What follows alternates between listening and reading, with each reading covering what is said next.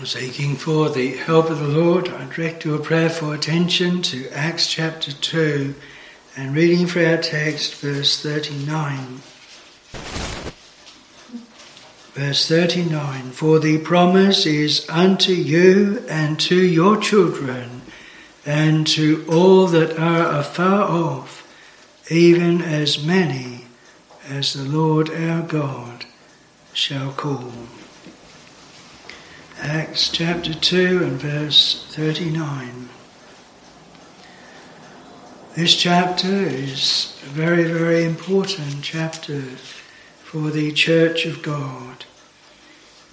We would think of the first chapters in the Holy Scriptures in Genesis and how many truths are laid up there in those first few chapters that are foundation truths are built upon later on, right through the scriptures the creation, the uh, formation of man, the giving of the law, the breaking of the law, marriage.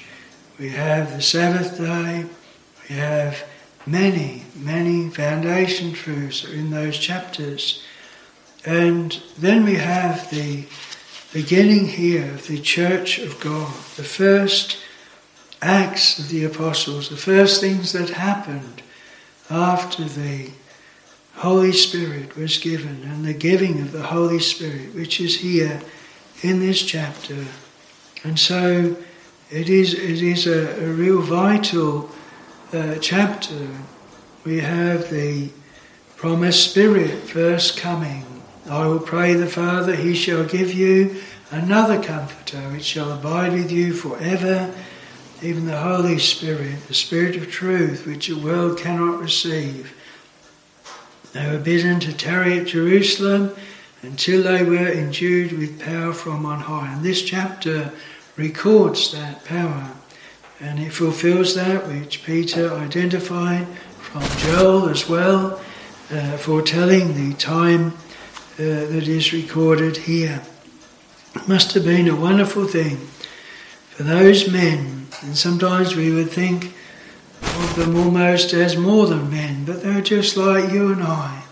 And for them to realize that in their lifetime, and that their eyes had seen, had seen the Lord of life and glory, their eyes had seen the effect of the Holy Spirit given they had seen the fulfillment of promises and of scriptures of thousands of years before.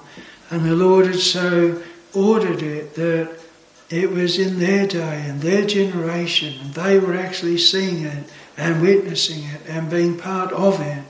You know, when they were born, when they were growing up as young men, they would not have realized what was yet laid up in store for them in their lives. And we know, of course, there will be a generation of God's children upon earth. They shall see the Lord's coming again. They shall see the end of the world. They shall realize that as the disciples' lot was to see and know what they knew, their lot was to see the coming of the Lord again.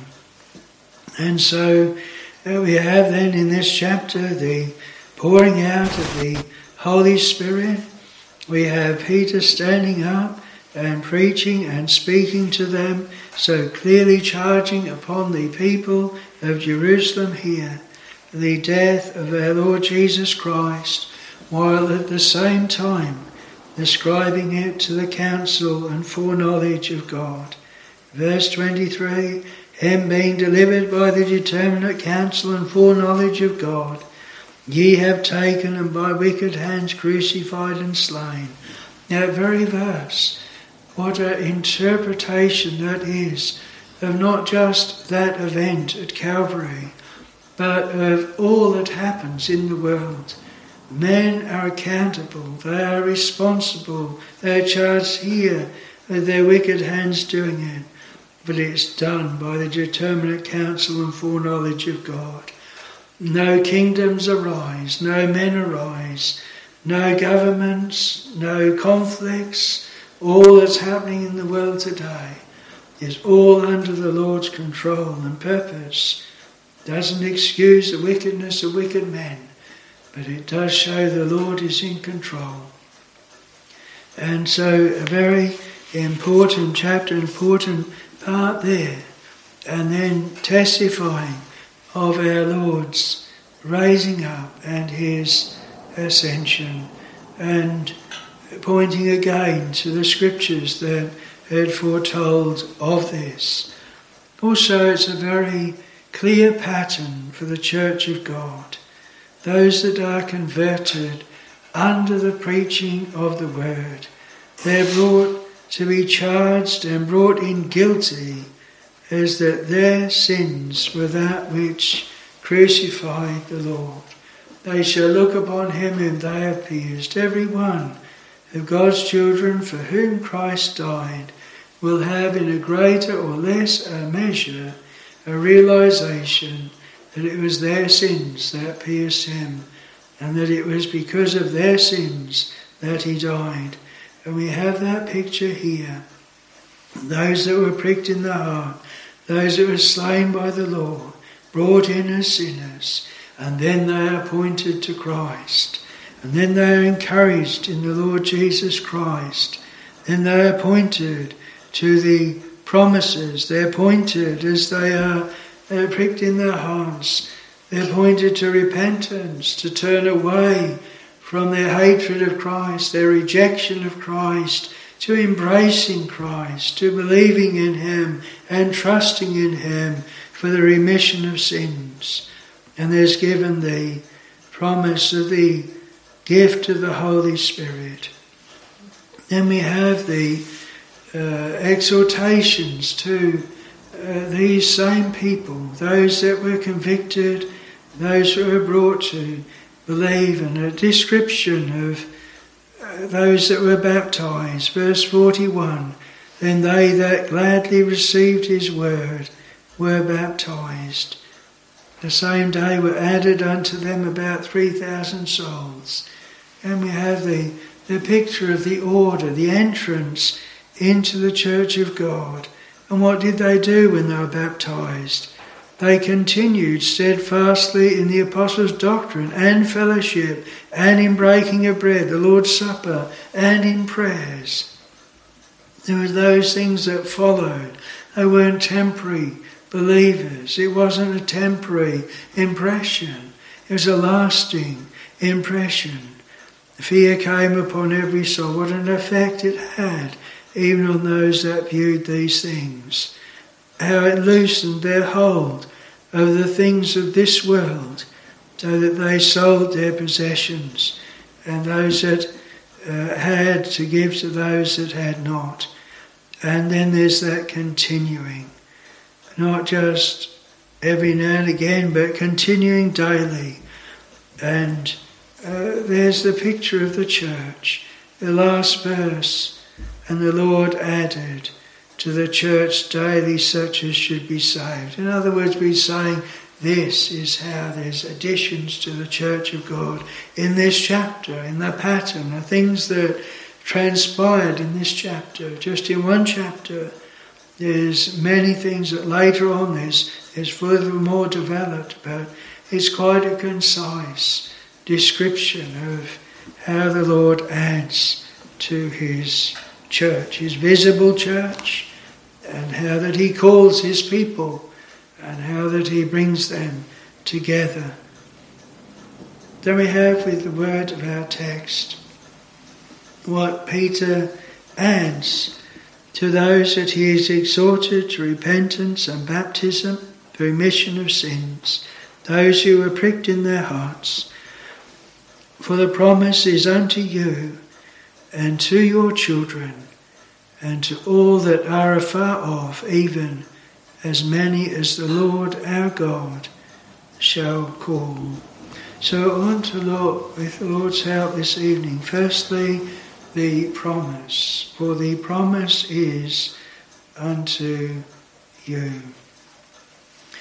But then, secondly, to whom the promise is unto, it is unto you and to your children and to all them all that are afar off.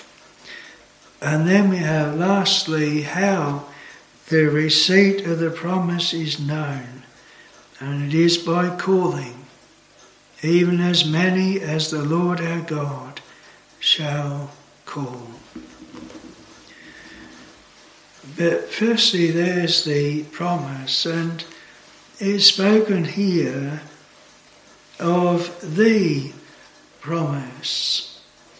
But throughout the Word of God, there is many, many promises, and we're told that all the promises of God are yea and amen in Christ Jesus.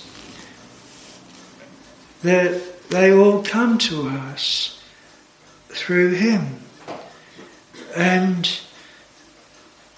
in the epistles of John, in 1 John chapter 2, verse 25, we read a clear statement, and this is the promise that he hath promised us, even eternal life. And we have set before us that that life is in his Son. We had this morning in John 10, I give unto them eternal life they shall never perish, neither shall any man pluck them out of mine hand. We go back to those first chapters in Genesis, when there is given the first promise of the seed of the woman that should bruise the serpent's head. That singleness of promise in Christ is also repeated to Abraham. To Abraham were the promises made, and it puts as promises because there were many promises promise of a son, promise of the promised land, promise of Christ Himself. But the promise was unto you and your seed, not of seeds which is many, but seed which is one, Paul says to the Galatians, which is Christ. So again, it was pointing to Christ. And we would say, without Christ, without the coming of the Lord, without his sufferings, without his death, there would be no giving of promises, there would be not receiving anything at all. It is the Lord that said he would pray the Father and give you another comforter, and he shall abide with you forever. And in the previous verse, the exhortation to repent and be baptized, every one of you, in the name of Jesus Christ for remission of sins, is added to with the promise, and ye shall receive the gift of the Holy Ghost. You might say that already, being partakers of the Holy Ghost, in that they've been pricked in their heart. The Holy Ghost had been there. They the disciples, they had spoken in tongues. But there's also the work of the Spirit in the sealing of the people of God. So Paul takes it up in his epistle to the Ephesians, and he says to them in his first chapter uh, that the in verse 12 and 13, in whom he also uh, that we should be to the praise of his glory, who first trusted in Christ, in whom ye also trusted, after that ye heard the word of truth, the gospel of your salvation, in whom also after that ye believed, ye were sealed with that Holy Spirit of promise, which is the earnest or token of our inheritance until the redemption of the purchased possession unto the praise of his glory. We are the purchased possession of Christ. That time of redemption is that death when the Lord will come and take his people at the end of the world, when he will gather his people together, those whom he has purchased, those who he wills to be with him in heaven. And the, the blessing of the Spirit is evidence. Paul refers to it with the Thessalonians that the word came unto them, not in word only, but in demonstration of the Spirit and of power. And it was this that the apostles had to wait for at Jerusalem for the Spirit and the office of the Holy Spirit. Our Lord said, He shall not speak of himself, for he shall receive of mine and shall show it unto you. It is through the Spirit that is the author of the new birth. In John 3, our Lord insists he must be born again and then tells us that the, uh, it is the Spirit that is quickening and he comes so gently like the wind, you can't tell from whence it cometh or whither it goeth. So is every one that is born of the Spirit. And it is the Spirit that quickeneth, the flesh profiteth nothing. And so the promise that is spoken of is all centered in Christ, but in Christ there is many other promises. He has promised grace. My grace shall be sufficient for thee. There is saving grace. By grace ye are saved through faith, and that not of yourselves, it is the gift of God. But then there's grace to live and grace to go through trials. He giveth more grace. He giveth grace for grace. He gives the spirit of grace and supplications. And then that sinner prays, and the Lord then gives the answers to that prayer and blessing upon blessing. And He gives His people. And so again with the Spirit, is the Spirit that is the author of the new birth but then later in the lives of his people, the Spirit is active. Walk in the Spirit, says the Apostle, and you shall not fulfill the lusts of the flesh. To be spiritually minded is life and peace. To be carnally minded is death. As the body without the Spirit is dead, so faith without works is dead also. And in a spiritual way, we must have the Holy Spirit to come and he indwells in the people of God. Know ye not that your bodies are the temple of the Holy Ghost which dwelleth in you? And so this promise is in the Lord Jesus Christ, in the giving of the Holy Spirit, in the quickening of the new birth. There's also of the promise of a new heavens and a new earth wherein dwelleth righteousness. And Peter speaks of those exceeding great and precious promises, those promises of eternal life, the promises to be with the Lord Jesus Christ, the promise of every blessing through our Lord Jesus Christ. And so this is what is set before them here for the promise is unto you, and to your children, and to all that are afar off, even as many as the Lord our God shall call. So on to look then, uh, secondly, at the persons to whom the promise is unto. There's three categories. The first is unto you, these that had been first hand in the crucifixion and death of our Lord Jesus Christ. Now, the Apostle Paul, he says that he obtained mercy to be as a pattern to them afterwards that should believe. He refers to himself as the chiefest of sinners. Well, here we have an example of those who had been first hand in crucifying our Lord.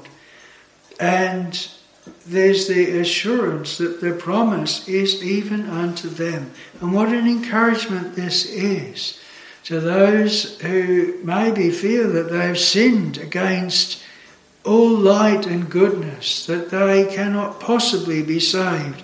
The Lord cannot possibly save them. And we, our, attention is drawn to this people that had had miracle upon miracle done before them by our Lord.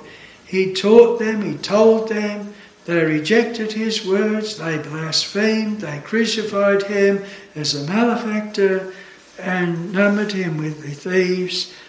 And here they were then, convicted of that. And the apostle says there is hope.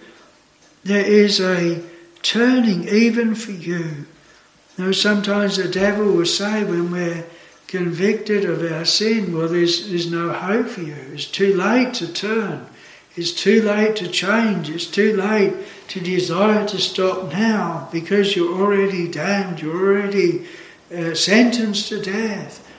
But the apostle doesn't say that to these. In fact, our Lord upon the cross, he said, Father, forgive them. They know not what they do. The great token and evidence here is that conviction and pricked in the heart. And so Peter says, You, those that had been first hand in this, those that were pricked in their heart, the promise is unto you. The expectation is unto you. If you were to come to them then and say, have you really been called? Have you really been converted? Are you a real believer? Are you really saved? They wouldn't know that. But the apostle recognizes it, and he recognizes it in their conviction, in their owning of it, in their desiring, asking, What shall we do? And so this is the way that he directs them, and it's with the expectation that they walk in that way, there is yet the blessing that is to follow. And we may say, as in this way the Lord does call his people. He calls them and brings them to repentance and to godly sorrow for sin. So the first is to them, to you, May that be a word to each of us here and those that are listening tonight. The promise is unto you. If this is your character described, if this is your inquiry, what shall we do? If this is your heart pricking, sinning against the Lord Jesus Christ. Dear David says in Psalm 51 Against thee, the only have I sinned, and done this evil in thy sight. But then it's to their children as well. Why do they mention that? Because if we were to go back, if we were to go back to Matthew, and we hear the solemn words that they said in Matthew 27 verse 25, then answered because Pilate had said, he said he took water and he, he washed his hands before the multitude, saying, I am innocent of the blood of this just person, see ye to it. But then the Jews answered, then answered all the people and said, His blood be on us and on our children. What a solemn thing. And when they're pricked in their heart, when they hear these words, they must no doubt have thought, What have we said? What have we put this curse upon our children? Quite his blood be upon them. And so Peter says, The promise is unto you and, and to your children. Those that you brought this curse upon I wonder how many parents that maybe have departed from the ways of the Lord and then brought up their children as heathens and then brought to be convicted themselves and then realized what they've put their children in that path of evil. I know, I think reading in the life of John Newton, and when he was called by grace and changed from that blasphemer and slave trader, that he remembered all those that he brought in that path of ruin and led along in the path to destruction. A solemn thought. But here is a promise even to them. There's a great encouragement for parents, great encouragement for the people of God and their offspring. But then there's added a third, and that is to all that are afar off. Again, when Paul writes to the Ephesians, he speaks to them. They were the Gentiles, they were those that were far off, and he says to them in chapter 2 that at that time we were without Christ, being aliens from the commonwealth of Israel and strangers from the covenants of promise, having no hope and without God in the world. But now in Christ Jesus, ye who sometimes were far off are made nigh by the blood of Christ.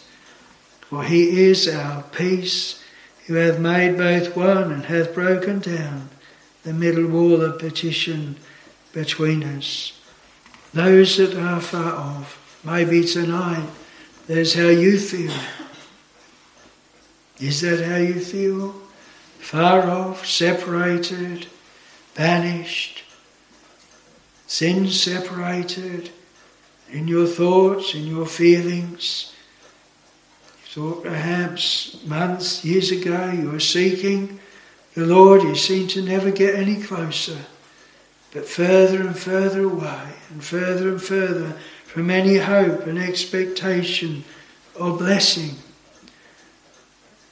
But we read here that that promise is not to some, but all that are afar off. And I can't help but feeling that especially this is to those that feel afar off, those that feel so separated. Do we think of how Ruth, how she felt, even though she loved Naomi, brought into the land of Israel, brought next to Boaz and in his field, she says, Why dost thou take knowledge of me, seeing I am a stranger? Though I be not like one of thine own handmaidens. And this is the language of one that doesn't feel like the people of God, feels a misfit, feels not to really be like them at all, feels afar off. But the promise is even unto them, especially unto them in how they feel With Christ there is hope for those far off sinners. I think it's a lovely thing recorded in Luke 15 with the prodigal son. Now he was brought to be convicted of his sin, to be in want, to long to be back with his father. And as he began to go back, as he resolved to go back, we read, while he was yet a great way off, his father saw him, had compassion on him, and ran to him. It's a beautiful encouragement. We might think we're so far off and such a long way back. But that picture is just as soon as there is a beginning, the Lord comes for his dear people. He has wrought in them that desire to return thou only hast wrought all thy works in us. Want to look then, thirdly, how receipt of the promise is known. At the end of our text, we read, even as many as the Lord our God shall call. That is what determines as many children, as many of those here as many as those afar off, that determines who shall be saved. It's as many as the Lord our God shall call. And in one sense, what we've already said about the conviction under the preaching, the desiring, what shall we do, the being pointed uh, to repentance and baptism and trusting in the Lord Jesus Christ. These are the marks of calling. They're marks of God's work, not man's work. And at the end of our text, it's clearly the Lord who calls, as many as the Lord our God shall call. In John 10, the Lord says, My sheep, they hear my voice, and they follow me. He calls them. Those of you who perhaps seen a shepherd calling his sheep, like I saw my father calling his cattle, out of sight they were, didn't respond to my voice. I couldn't bring them. As soon as he called, then they responded, then they came.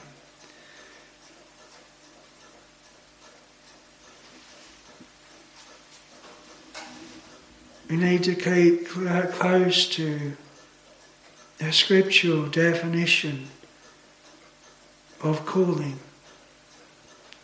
Mine ear hast thou opened, and that which they hear is the word of the Lord. I have given them thy word, and the world hath hated them. The mark of the Spirit as well. In John 16, the disciples puzzled how it was that he should reveal himself unto them, but not unto the world. And he said it was because the world could not see the Holy Spirit. But they did, because he was to come and indwell in them. The secret of the Lord is with them that fear him. And when the Lord calls, he gives the people to know that secret and the fear of the Lord, which is the beginning of wisdom, and to be open to hear the word of the Lord, as many as the Lord our God shall call. This is one of the beautiful shells of Scripture. And it should really encourage us to pray, continue to pray for ourselves, for our children, for those that are far off because salvation is of the Lord. We would remember it as when Jonah was praying, even in the whale's belly, the Lord heard him. Jonah was able to say, Salvation is of the Lord. And the Lord delivered him from the whale's belly. And so we have a beautiful word here, a promise promise of every blessing in the Lord Jesus Christ, and how those blessings first are conveyed to a sinner. I trust we know, some of us know what it is to be brought first to have a concern for our soul, first to realize that we are a sinner by real feeling and conviction is not the amount, it's not how much we know, but the reality. Remember, the Apostle Paul only speaks of being convicted concerning one sin. And it really is, if we are brought in guilty for one sin, then we shall need as much the precious blood of Christ and his redemption to save us from that one sin as if we were convicted of every sin. And so, very often the Lord does work in that way.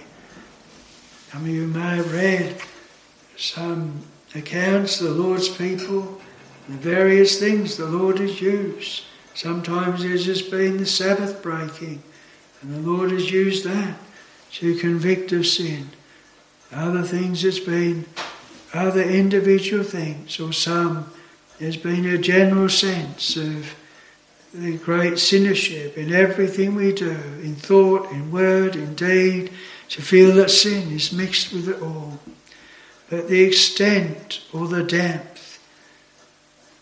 varies so much with the people of God. The important thing is does it lead us to Christ? Does it bring us to Christ? Does it take us away from ourselves with the thought of redeeming ourselves or working our way out of the need. That's a test of the reality of any conviction.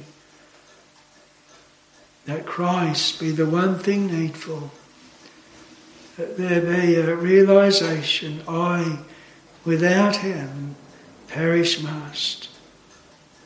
To whom can we go, says Peter? Thou hast the words of eternal life, and we believe and are sure that thou art the Christ, the Son of the living God. Lord, may this word be an encouragement and a blessing uh, to us here. For the promise is unto you and to your children and to all that are afar off, even as many as the Lord our God shall call. Amen.